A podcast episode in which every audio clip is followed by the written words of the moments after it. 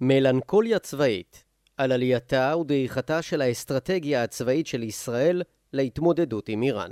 סגן אלוף דוקטור איתי חי מיניס, מרכז דדו, מתוך בין הכתבים, גיליון 39.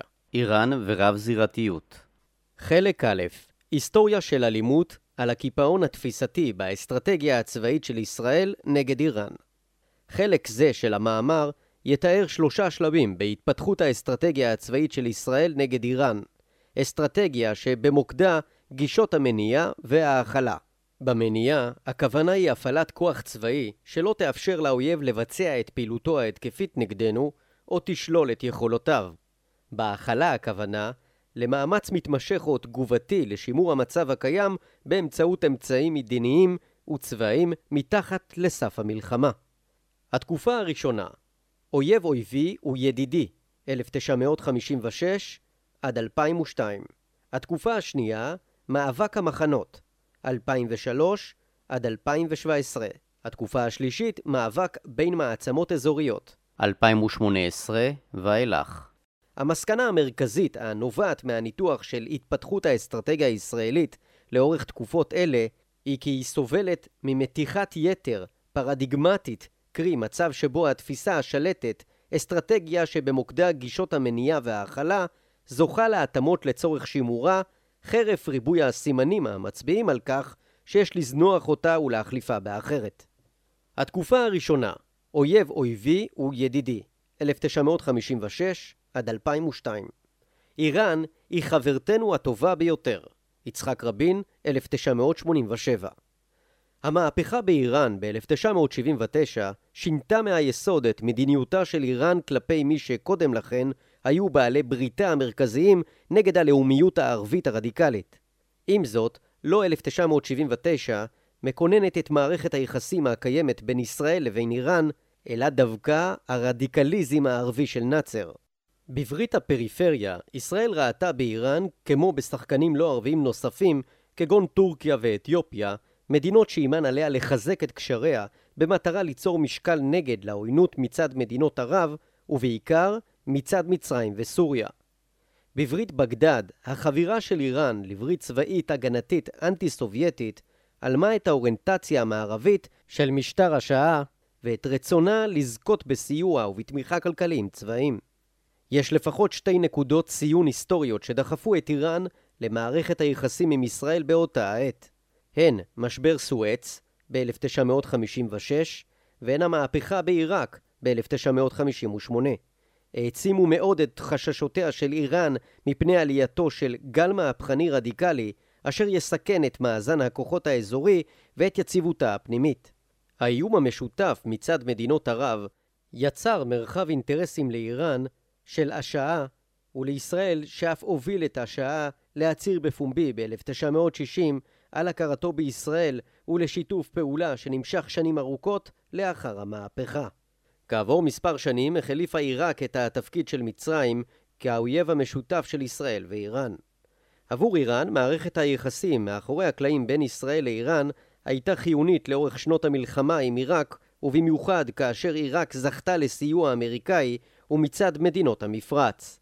עבור ישראל, האיום הצבאי מצד עיראק ובמיוחד בעקבות מלחמת המפרץ שימר את התפיסה כי האיום הצבאי הקונבנציונלי מצד מדינות ערב הוא האיום המרכזי הניצב בפני מדינת ישראל. כך, על אף שכבר בשנים הראשונות שלאחר המהפכה החלה איראן בהקמת מערך שלוחים ברחבי המזרח התיכון, לרבות בסמוך לגבולותיה של ישראל. חיזבאללה קם ב-1982 בלבנון, והגאפ זכה לתמיכה איראנית החל מ-1987.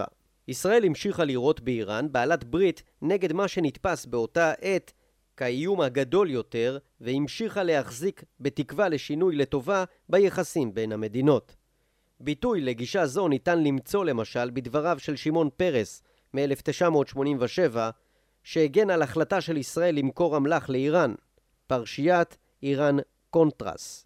בטענה כי לישראל הזכות לבדוק היטב אם יש חלון של הזדמנויות ולבחון האם יש אפשרות לעתיד אחר באיראן. בה בעת, הזיקה האיראנית של חיזבאללה והגאפ שפעלו באותה עת נגד יעדים ישראלים לא נעלמה מעיני מקבלי ההחלטות הישראלים, וכן מאמצי איראן בתחום הגרעין והטילים. פרופסור עוזי ארד, שכיהן במהלך שנות ה-90 כיועץ המדיני של ראש הממשלה, טוען שבמהלך אותה תקופה התקיים ויכוח במערכת הביטחון ביחס למדיניות הנדרשת כלפי איראן. מצד אחד, היו מי שטענו כי ישראל אינה צריכה להטריד את עצמה בעיסוק באיראן משום שהיא אינה מדינה ערבית ויש לה יריבות עם העולם הערבי. על פי גישה זו, לישראל היו יחסים טובים בעבר עם איראן וייתכן כי אפשר יהיה לחדשם. איראן אינה איום בלתי נמנע, בעלת צרכים ביטחוניים לגיטימיים, והיא תגביל את יכולותיה הגרעיניות לצרכים הגנתיים והרתעתיים. המחנה הנגדי היה ספקן יותר לגבי אפשרות של שינוי לטובה ביחסי המדינות, וטען שיש צורך לחכות ולראות. השניות ביחס כלפי איראן השתקפה גם בדיוני הקבינט. היו שנים שבהן עסקו בנושא האיראני בכל דיוני הקבינט, ולעומת זאת שנים בהן הנושא לא הוזכר באף דיון קבינט. המענה המדיני והביטחוני שהתגבש באותן שנים התבסס בראש ובראשונה על אסטרטגיה של הכלה.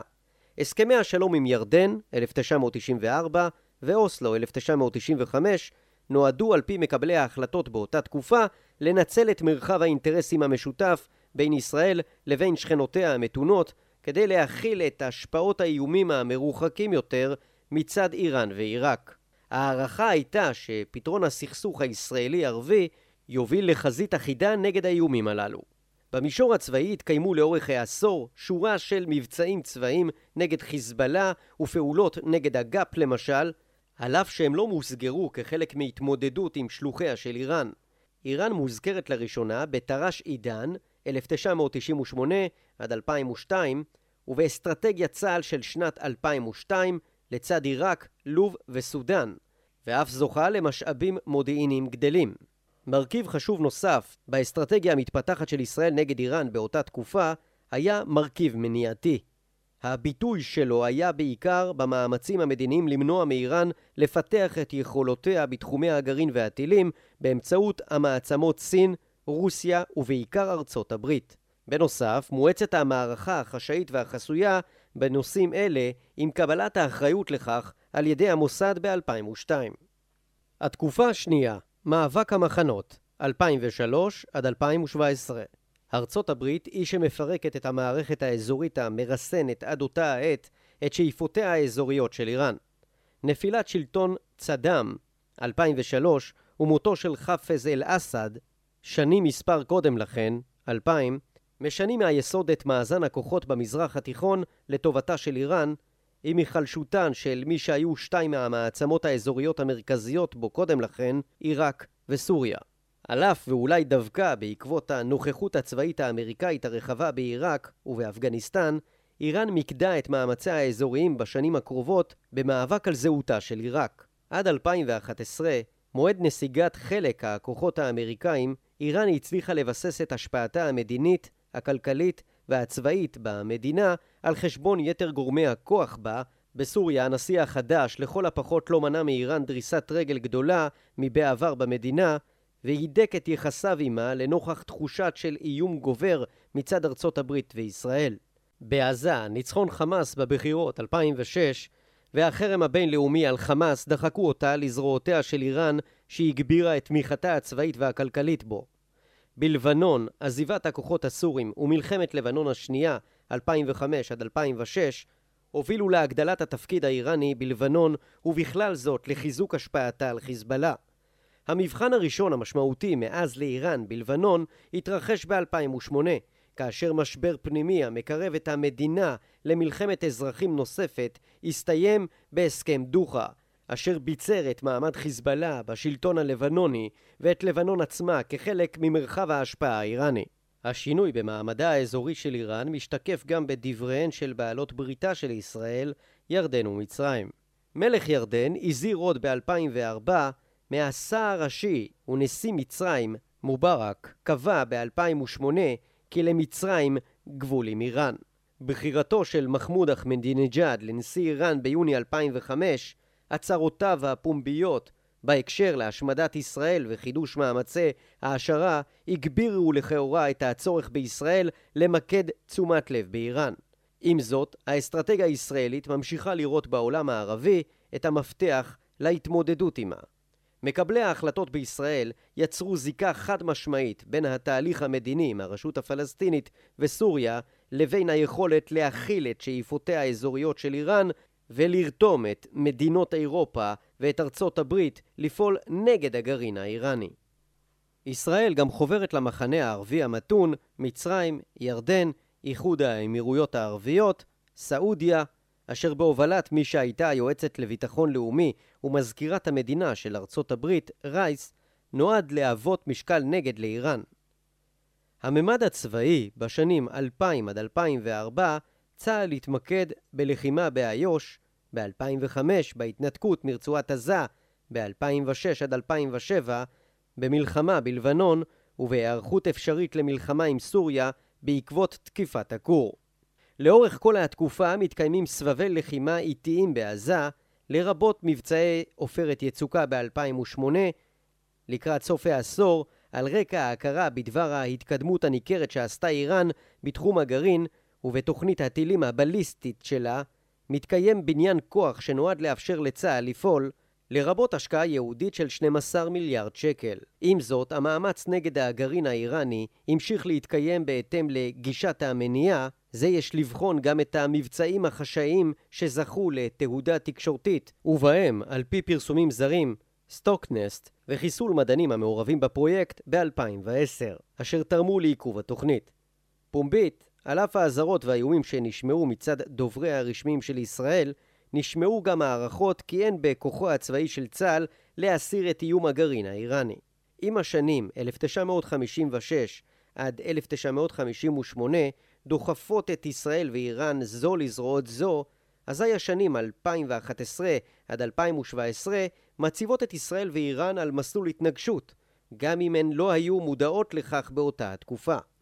איראן וישראל חלקו ראייה דומה באשר לחשיבותם של אירועי 2011 לעתיד האזור, בעוד שראש הממשלה נתניהו מזהיר ב-2011 מפני חורף איראני, מפקד משמרות המהפכה חוסיין סלמי מציג תחזית אופטימית שלפיה הסדר האזורי שנוצר על ידי המערב מתערער לטובת מציאות גיאופוליטית חדשה מועדפת מבחינתה של איראן.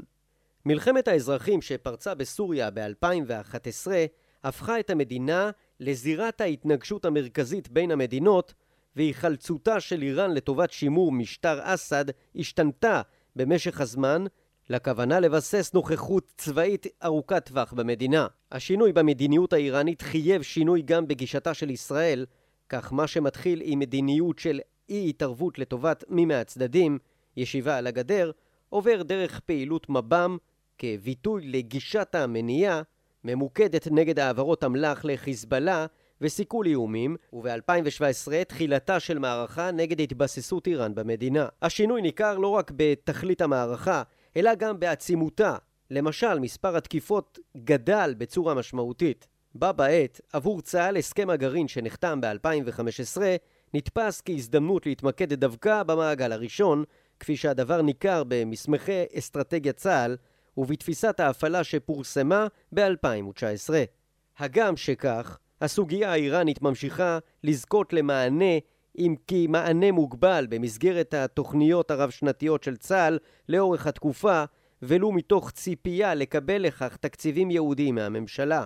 הפעלת הכוח ממשיכה גם היא להתמקד במעגל הראשון, בדמות שורת מבצעי הרתעה ברצועה, כביטוי לדבקות בגישת ההכלה, או כאמור בסוריה. התקופה השלישית, מאבק בין מעצמות אזוריות, 2018 יציאת ארצות הברית מהסכם הגרעין עם איראן 2018 ומדיניות הלחץ המקסימלי של ממשל טראמפ בשילוב עם התעצמות המאמץ ההתקפי הישראלי נגד יעדים איראניים הובילו להגברת החיכוך הישיר בין ישראל לאיראן. המדיניות האמריקאית והעימות המתעצם בין ישראל ואיראן מובילים לחתימה על הסכמי אברהם ב-2020, אשר נתפסים על ידי איראן כחלק מניסיון קיטור אזורי, חשש הזוכה לאישוש בשל ביקוריהם המתוקשרים של בכירי צבא ישראלים במדינות המפרץ מאז, התרגילים המשותפים שצה"ל מקיים עם שותפיו החדשים במפרץ ובים התיכון, וההצטרפות של צה"ל לסנטקום. איראן רואה את מדיניותו של טראמפ כמדיניות שנועדה להוביל לחילופי משטר, ואת ישראל היא רואה כמי שמזהה שעת כושר להגברת מאמציה נגד איראן. היא מאמצת בתגובה דפוסי פעולה נועזים מבעבר נגד ארצות הברית וישראל, לרבות שיגור כטמ"מים נגד יעדים אמריקאים בעיראק ולעבר ישראל. איראן גם מתקדמת בתוכנית הגרעין תוך שבירת כלים בנושא מול ארצות הברית ומדינות האיחוד האירופי. מאמץ המניעה הישראלי מתמקד כבעבר בפעולות חשאיות וחסויות הזוכות להד תקשורתי רחב. כך למשל, על פי פרסומים זרים, חיסולי מדענים המיוחסים לישראל ופעילויות רועשות בממד הסייבר הפוגעים ברכיבים בפרויקט. החרפת העימות בין המדינות משתקפת גם בדיווחיהם של עיתונאים הזוכים לתדרוכים ובדברי בכירים ישראלים, בהווה ובדימוס, אשר לראשונה עוסקים בפומבי באפשרות של עימות צבאי ישיר בין המדינות. חלק ב' המזרח התיכון החדש מה השתנה בסביבה המדינית והביטחונית של ישראל? חלק זה של המאמר יתאר את השינויים המרכזיים שחלו מאז התגבשה האסטרטגיה הישראלית כלפי איראן. הנחת המוצא של חלק זה היא שמרכזיות גישות ההכלה והמניעה באסטרטגיה הישראלית היא תולדה של קשר היסטורי ייחודי וחולף. השינויים המשמעותיים שחלו במאפייני הסביבה מחייבים לכן גם את שינוי האסטרטגיה. לצורך כך, חלק זה יתמקד בנושאים הבאים: סביבתה של ישראל, מעמדה האזורי, מדיניותה של איראן ועוצמת האיום מצידה. השינוי בסביבתה של ישראל האסטרטגיה הישראלית נגד איראן נולדה כאשר ארצות הברית הייתה מעצמת העל היחידה בעולם והשחקן החיצוני הדומיננטי ביותר שהיה מעורב ומשפיע במזרח התיכון. אין זה תמוה על כן שמקבלי ההחלטות בישראל נטלו בתקווה שלחץ דיפלומטי כלכלי אמריקאי או תקיפה צבאית אמריקאית יפתרו את בעיית הגרעין האיראני ובמיוחד לנוכח מגבלות היכולת הישראליות. מאפיין נוסף של הסביבה היה מקומן ההגמוני של מדינות ערב והסכסוך הערבי-ישראלי בעיצוב המציאות הביטחונית והמדינית הישראלית, לרבות בדמות שורת המלחמות שחוותה ישראל עם צבאות ערב. האיום מצד צבאות ערב שימר את מקומו בחשיבה האסטרטגית הישראלית, כל עוד צבאות עיראק וסוריה היוו איומים פוטנציאליים על שלמותה הטריטוריאלית של ישראל, ובאופן שדחק את העיסוק באתגרים ביטחוניים אחרים והעפיל עליו, לרבות האיום מצד איראן. צמד מאפייני יסוד אלה של הסביבה של ישראל לאורך רוב שנות קיומה השתנו, בעיקר מאז 2011. במקביל לקריסת הסדר הערבי בעקבות הטלטלה שהחלה במזרח התיכון באותה שנה, הייתה זו השנה שבה ארצות הברית פרסמה לראשונה את מדיניות הפנייה למזרח והחלה לצמצם בהתאם גם את נוכחותה הצבאית בעיראק. נקודת ציון היסטורית חשובה נוספת בהשתנות הסביבה היא שנת 2015. באותה שנה התרחשו צמד אירועים שמחזקים את מעמדה המעצמתי של איראן במזרח התיכון על חשבונה של ישראל ומדינות ערב הסוניות, הסכם הגרעין וכניסת הכוחות הרוסים לסוריה. אובמה, שראה בהסכם הגרעין מרכיב מפתח באסטרטגיה שלו כלפי המזרח התיכון, הסביר בריאיון לג'פרי גולדברג ב-2016 כי על סעודיה ואיראן לחלוק את המזרח התיכון. הנוכחות הצבאית הרוסית בסוריה, על רקע החשש לעתידו של משטר אסד, היוו לכאורה גורם מרסן לחופש הפעולה הצבאי של ישראל במדינה, ומקרינה משכך על דימוי העוצמה הישראלי, בעוד שאיראן משמרת את תפקידה המעורב והמשפיע בסוריה. כך בפתח העשור הקודם השתנתה סביבתה של ישראל למרחב פוסט-אמריקאי, שקיימים בו שלושה כתבים אזוריים לא ערביים, איראן, ישראל וטורקיה. השינוי במעמדה של ישראל, האסטרטגיה הישראלית נולדה בתקופה שבה המזרח התיכון היה רב-קוטבי, ומאזן הכוחות בו שימר את ישראל כמדינה קטנה מוקפת אויבים. גם אם מבחינה צבאית וכלכלית כוחה כבר עלה על זה של שכנותיה, לפחות מאז סיום המלחמה הקרה. מבחינה זו האסטרטגיה הישראלית באותה העת שיקפה הכרה מפוקחת במגבלות הכוח של ישראל ובמעמדה האזורי. עם זאת, מאז ועד היום הפכה ישראל למדינה חזקה מוקפת שותפים. מנהיגה של ישראל, צמרת קבלת ההחלטות הביטחונית-מדינית ופרשנים רבים בארץ ובעולם, כולם מזהים כי ישראל מהווה מזה תקופה ארוכה מעצמה אזורית. ישראל היא גם בעלת יכולת הקרנת עוצמה ההולמת את מעמדה המעצמתי, והשפעתה בסביבתה חורגת מהיבטים צבאיים או ביטחוניים גרידא. זיהויה של ישראל כמעצמה אזורית רלוונטי לעניין העימות עם איראן, במיוחד משום שהיא מזוהה ככזאת הן על ידי ידידותיה החדשות במפרץ, המצפות ממנה לפעול בהתאם נגד איראן, והן על ידי איראן, אשר מהתבטאויותיה אפשר ללמוד על כך שגם היא רואה את ישראל כמעצמה אזורית. זאת ועוד, השפעתה המעצמתית של ישראל באזור באה לידי ביטוי כאמור לא רק ביכולתה לפעול צבאית הרחק מאוד מגבולותיה, אלא בכך שהיא הפכה לכוח מייצב באזור ששותף לתהליכים הסדריים ומוביל אותם, הסדרים שסיים האחרון בהסכמי אברהם והסכמי הגז עם לבנון. לבסוף, גם על פי מדדים חומריים אובייקטיביים, ישראל ואיראן נהנית מיתרון יחסי ביחס לשכנותיה ואף ביחס למדינות נוספות ברחבי העולם, לרבות בתחומי הטכנולוגיה והיכולות הצבאיות, באופן אשר כאמור ממצב אותה כמעצמה אזורית. עוצמת האיום על ישראל מצד איראן ובעלות בריתה והמענה הישראלי לו. האסטרטגיה הישראלית נגד איראן התגבשה כאשר פרויקט הגרעין האיראני היה בחיתוליו. ארסנל הטילים שלה היה מצומצם יחסית ולא מפותח, וכאשר ידה הארוכה של איראן התבטאה בתמיכה מוגבלת בשלוחים אשר פעלו בשיטות של טרור וגרילה. כך, אם במחצית הראשונה של שנות ה-90 איראן ורוסיה חתמו על סדרת הסכמים לבניית כורים, לרבות בבושאר, הרי רק בשנה האחרונה הצהיר ראש אמ"ן כי תוכנית הגרעין האיראנית בפתח 2023 במצב המתקדם שהייתה אי פעם.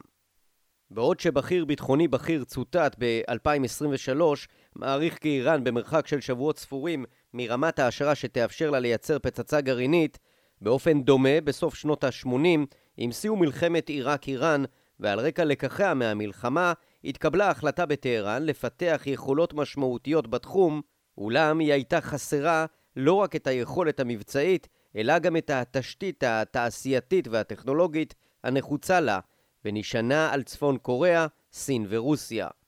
כיום, לעומת זאת, מעריך החוקר אפרים קם כי לאיראן מערך הטילים הגדול ביותר במזרח התיכון.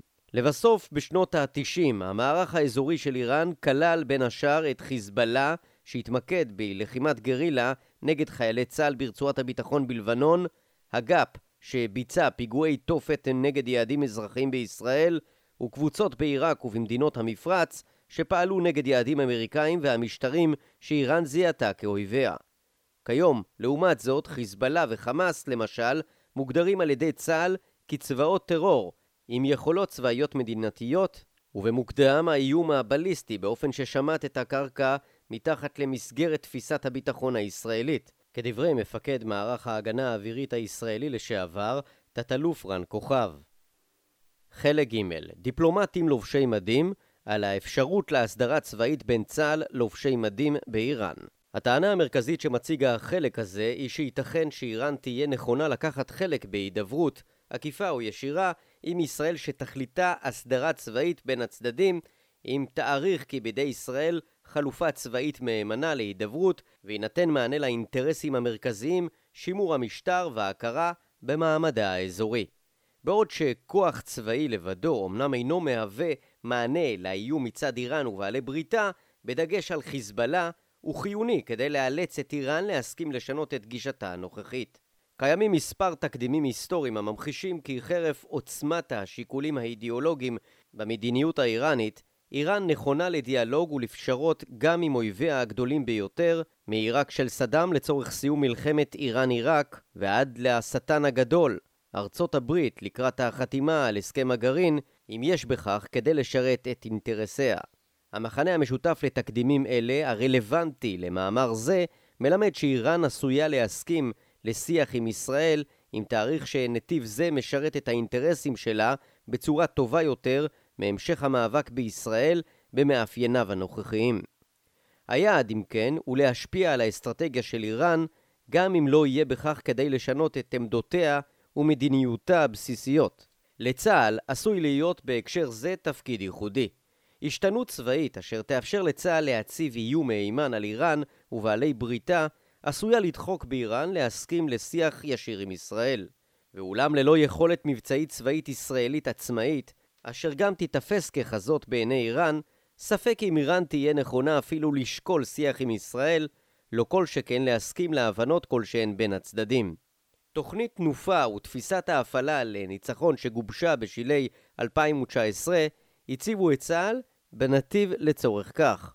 במוקד התפיסה החדשה, הבנה כי צה"ל נדרש לפתח יכולת צבאית אשר תאפשר לו להכריע את צבאות הטרור, חיזבאללה וחמאס, ולא להסתפק עוד בגישה של הכלה. בה בעת על צה"ל גם לפתח הכרה כי עליו לפעול בצורה שונה מבעבר, במעגלים רחוקים, אם ברצונו להציב איום מהימן נגד איראן עצמה, ולו כדי לשנות את האסימטריה האסטרטגית בין הצדדים, שבה בעוד שבעלי בריתה של איראן מצויים לאורך גבולות ישראל, ישראל מתקשה לגשר על פערי המרחק בין המדינות. תפיסה צבאית חדשה שעשויה לאפשר לצה"ל להשיג מטרה זו היא בסיסי מצור קדמיים, קרי מרחבים בסמוך לגבולותיה היבשתיים או הימיים של איראן, שמהם יוכלו כוחות צה"ל לאיים ולפעול נגד יעדים בתוך איראן עצמה. במילים אחרות, העברת המלחמה בין הצדדים לשטחה של איראן. תפיסה צבאית כזאת תוכל למשל לאפשר לצה"ל להגיב לתוקפנות של איראן או של בעלי בריתה לא רק בסוריה, כפי שהיה עד כה, אלא גם באיראן עצמה, או במרחב אחר בעל חשיבות רבה לאיראן, שפעילות צה"לית בו תהיה בעלת השפעה גדולה יותר, כגון עיראק, תימן או אפגניסטן, או אחת ממדינות המפרץ. לצה"ל יהיה מרחב פעולה גדול יותר, גם ליזום פעילות מבצעית נגד איראן, או לסייע לשותפים באזור נגדה. הנוכחות הצה"לית סמוך לגבולות איראן עשויה גם היא להגביר את החשש הקיים ממילא בקרב מקבלי ההחלטות האיראנים שכוחותיה של ישראל צרים על איראן, הברברים בשער, ולהציב תג מחיר גבוה יותר לנוכחות האיראנית בגבולותיה של ישראל. הפעילות של צה"ל תוכל להיות עצמאית כחלק מקואליציה של כוחות זרים אל תוך הובלה של אותם כוחות, כוחות צבאיים של מדינות או שחקנים תת-מדינתיים. הנוכחות במרחב הסמוך לאיראן תקל על צה"ל גם לרתום כוחות מקומיים לטובת פעולה נגד איראן ובעלי בריתה ותאפשר לו, טוב מבעבר, לתמוך בפעילותם באמצעות אימונים והכשרות או בחימושים. לשם כך יהיה על צה"ל לקיים נוכחות ממושכת באזורים מרוחקים מאוד מגבולותיו באמצעות בניית יכולות פעולה ממדינות ידידותיות כגון מדינות המפרץ או באמצעות פעולה בחסות צד שלישי ממדינות יעד כגון עיראק ותימן למשל. הנוכחות של כוחות מערביים באזור, ארצות הברית, נאט"ו, ומצד חלק ממדינות האיחוד האירופי, מהווה גם היא פוטנציאל לשימוש בבסיסיהם, הסתייעות לוגיסטית ועד לפעילות משותפת נגד יעדים מאיימים דומים. מבסיסי מצור קדמיים, כוחות צה"ל יוכלו למשל לפגוע בחיילים איראנים או במתקנים צבאיים איראניים המוצבים לאורך גבולותיה. הקרבה הגיאוגרפית לאיראן תאפשר גם את יכולת התקיפה מנגד של מטרות באיראן עצמה, צבאיות ואזרחיות, או לחילופין, לשבש את מרחב הפעולה הצבאי של איראן, בין השאר באמצעות יכולת הגנה אווירית ולוחמה אלקטרונית.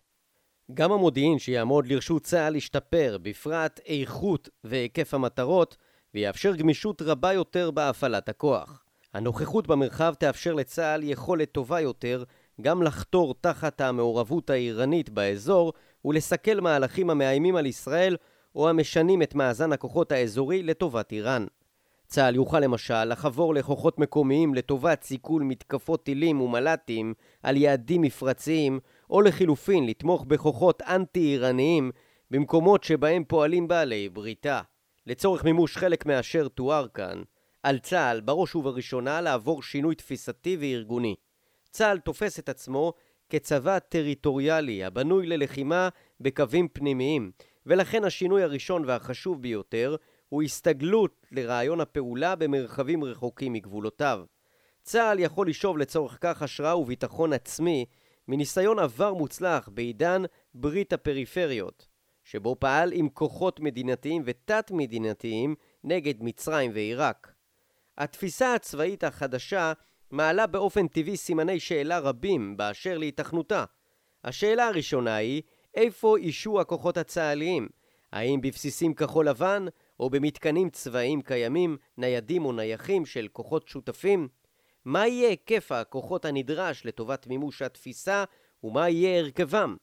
האם מדובר במספר רב של צוותים קטנים של לוחמי קומנדו או יחידות מיוחדות או בסדרי כוחות גדולים יותר, סד"כ חטיבתי למשל, המשלבים תחומים שונים, חי"ר, הנדסה, ארטילריה, לוחמה אלקטרונית וכולי. הכוחות יהיו מאוימים משלב מאוד מוקדם, ולכן לפחות בשלב ראשון יהיה עליהם להיעזר בכוחות מקומיים, מערביים או אזוריים, כדי להתגונן מפני תקיפות של כוחות איראניים או מצד בעלי בריתה. הנוכחות הצבאית הישראלית בשטחי מדינות ערב בוודאי תגרור ביקורת מצד האוכלוסיות המקומיות, וייתכן אף שהתנגדות לכך תתבטא בעוינות כלפי כוחותינו. יחד עם זאת, כל עוד הדבר יתקיים בהסכמה של הממשלות המקומיות, גם אם בעצימת עין, מרחב האינטרסים המשותף נגד איראן יאפשר לצה"ל מרחב פעולה מספק. המרחק הרב מגבולות ישראל יצריך מציאת פתרון לשימור קווי אספקה ותקשורת לכוחות בשטח. ייתכן שהפתרון יימצא בשיירות אוויריות וימיות דרך מרחבים ידידותיים בהסתמכות על שרשרות אספקה של מדינות מארחות או כוחות ידידותיים לפחות בשלבים ראשונים של ההתבססות והקמת רשתות תקשורת חדשות.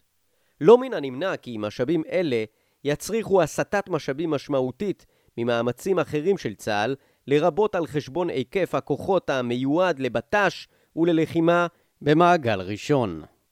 משעה שצה"ל אכן יצליח להקים את היכולת הצבאית הנחוצה שתצטייר בעיני איראן כמאיימת דייה, אפשר יהיה לפעול ליצירת ערוצי שיח בין הצדדים. כצעד ראשון ניתן לחתור לפתיחת ערוצי קשר צבאיים ביטחוניים חשאיים מעין קו אדום לשעת חירום מול לובשי מדים איראנים במטרה למנוע מסקילקולציה בין הצדדים והסלמה לא רצויה. זאת בדומה לקו האדום שהוקם בימי המלחמה הקרה בין ארצות הברית לרוסיה. ההנחה המגולמת כאן היא שגם איראן אינה מעוניינת בעימות ישיר עם ישראל, ודאי לא כזה הכרוך במחירים כבדים עבורה. היתרון בערוץ זה כנקודת פתיחה בכך שהוא אינו מציג את הצד האיראני כמי שמנהל שיח דיפלומטי עם ישראל המבטא הכרה בה לכאורה, ודאי כל עוד השיח מתנהל ללא כל ביטוי פומבי. ערוץ הקשר יוכל לשמש גם לצורך בניית מנגנונים לצעדים בוני אמון וביטחון בין הצדדים. מדובר בצעדים המהווים אמצעים ליצירת סדירות בהתנהגות הצבאית, המביאה לידי הפחתת אי הוודאות של הצדדים בשאלת הסתברותן של הסלמה צבאית או מתקפת פתע. בהקשר של המאבק האזורי בין איראן לישראל, אמצעים אלה יכולים להיות למשל הסכמה על אי תקיפה של יעדים מסוימים ישראלים ואיראניים, הפסקת אש בממד הסייבר, או חשיפה של מיקומי כוחות באזורים מסוימים. לאורך זמן ייתכן שאפשר יהיה להתקדם לשלב נוסף של ליבון הסוגיות המרכזיות הנתונות במחלוקת בין הצדדים, לרבות תוכנית הטילים האיראנית ויכולות חיזבאללה בתחום הטילים והרקטות. ייתכן שאיראן תדרוש בתמורה לכך פשרות ישראליות בתחומים מדיניים, ובכלל זאת התחייבויות ביחס למעמדם השלטוני של בעלי בריתה במרחב. לצורך שלב זה יידרשו כנראה גם ערבויות של צד שלישי הזוכה לאמון שני הצדדים. ערבויות אלה יחזקו את תחושת הביטחון של הצדדים לגבי עמידות ההסכמים, ואפשר גם שיהיו תמריץ לעמוד בהם, אם יהיו כרוכים גם בהישגים דיפלומטיים וכלכליים נוספים. האם תהיה איראן נכונה להתפשר ביחס לסוגיות המהוות עבור ישראל קווים אדומים, תוכנית הגרעין והמעורבות הצבאית בלבנט? להערכתי התשובה היא כן. מתן מענה לאינטרסי הליבה של איראן, שימור המשטר וההכרה במעמדה המעצמתי באזור, יובילו את איראן לוויתורים קשים ופרגמטיים, כפי שהוכיחה שהיא נכונה לעשות גם בעבר. צה"ל היה צד בעבר לשיח, ישיר ועקיף, עם אויבים אשר איימו להשמיד את מדינת ישראל, כגון מצרים וסוריה. גם אם שיח זה הניב הישגים ביטחוניים שברירים ומוגבלים בזמן ובתרומתם, הסכמתה של מצרים להימנע מההפרעה לשיט לאילת ונכונותה לקיים פירוז לא רשמי של סיני בשנים 1958 עד 1967 היו חשובות בדרך להסכם השלום בין המדינות. גם אם הסכם שכזה אינו עומד על הפרק בהקשר האיראני, הרי שצעדים אלה, כשהם ננקטים לאורך זמן, עשויים לעתים להשפיע על תפיסת היריב באשר לסיכויים להגיע להסדרים מדיניים ובכך לתרום בעקיפין לפתרון הסכסוך. היום צה"ל מקיים שיח עקיף הן עם חמאס באמצעות שורה של מתווכים והן עם חיזבאללה. שיח זה תורם להגעה להבנות בין הצדדים אשר משרתות את האינטרס הישראלי בהשגת שקט ביטחוני בגבולות ומניעת הידרדרות של תקריות גבול לסבבי לחימה. הלקח מכך, בהקשר הישראלי-איראני, הוא שרצוי לאפשר לקיים שיח גם עם שחקנים שאינם מכירים בקיומה של ישראל, וחשוב מכך, שעמדת הכוח שממנה ישראל מגיעה לשולחן המשא ומתן, מאפשרת לה לחלץ הישגים חשובים, כגון תקופות רגיעה ממושכות, גם אם הן שבריריות. סיכום מדינת ישראל משמרת מאז שנות ה-90 של המאה הקודמת אסטרטגיה נגד איראן אשר אינה מאפשרת לה לשלול מאיראן את היכולת לאיים על ישראל או להרתיע אותה מכך. המאמצים הצבאיים הקיימים לכל היותר מאיטים את המגמות השליליות, אך לא קיים אופק לתהליך מדיני בהובלה של שחקן בינלאומי כלשהו שיבלום אותן. ההקשר הגיאופוליטי החדש במזרח התיכון, מזרח התיכון פוסט-ערבי ופוסט-אמריקאי, והתבססותן של איראן וישראל כמעצמות אזוריות, הם לכל הפחות הזדמנות לגיבוש ולמימוש אסטרטגיה חדשה בנושא האיראני. האסטרטגיה המוצעת במאמר זה מכירה באינטרסים הייחודיים של איראן ושל ישראל. איראן שואפת לביטחון מוחלט ולהכרה במעמדה האזורי כמעצמה. היא חותרת ליצירת סדר אזורי אחר בניסיון להשיג יעדים אלה. הסדר הנוכחי אינו לגיטימי בראייתה והיא אינה יכולה להשיג את יעדיה במסגרתו. עם זאת, גישתה פרגמטית ומאפשרת שיכוך זמני של חששותיה. לכן, ייתכן שאפשר גם לתת מענה לחלק מרצונותיה ולנתב את מערכת היחסים איתה ליחסים של דו-קיום יציב ושלב יחסית. ישראל מצידה מבקשת לשמור ולפתח את הקיים. היא חותרת להשתלבות בסדר האזורי הקיים. התנהלותה מלמדת על כך שטרם הסתגלה למעמדה החדש באזור כמעצמה בעל כורחה שבכוחה להשפיע בעצמה על סביבתה בהתאם ליעדיה הלאומיים ארוכי הטווח. שיח בין הצדדים נועד אפוא להגיע להסכמה על צעדים בוני אמון, למשל הפסקה זמנית של תקיפות ישראליות בסוריה תמורת יציאת כוחות איראנים מאותם מרחבים. היעד של השיחות מבחינתה של איראן פירוז המרכיבים המאיימים ביותר של תוכנית הטילים האיראנית ושל היכולות הצבאיות של חיזבאללה. מה איראן עשויה לדרוש? הסרת האיום הישראלי לתקיפה באיראן או על יציבות שלטון בעלי בריתה בסוריה ובלבנון. הערבויות לכך עשויות להינתן על ידי רוסיה. הדיאלוג יכול להתנהל גם דרך צד שלישי, אומן למשל, במודל חמאס קטאר או מצרים ישראל. נושא הגרעין אינו בר הסדרה. איראן אינה צפויה לוותר על שאיפותיה הלאומיות בתחום הגרעין, שהתקיימו עוד בתקופת השעה, וסטטוס הפרויקט ומאפייניו הארגוניים והטכנולוגיים מקשים מאוד את מימוש דוקטרינת בגין.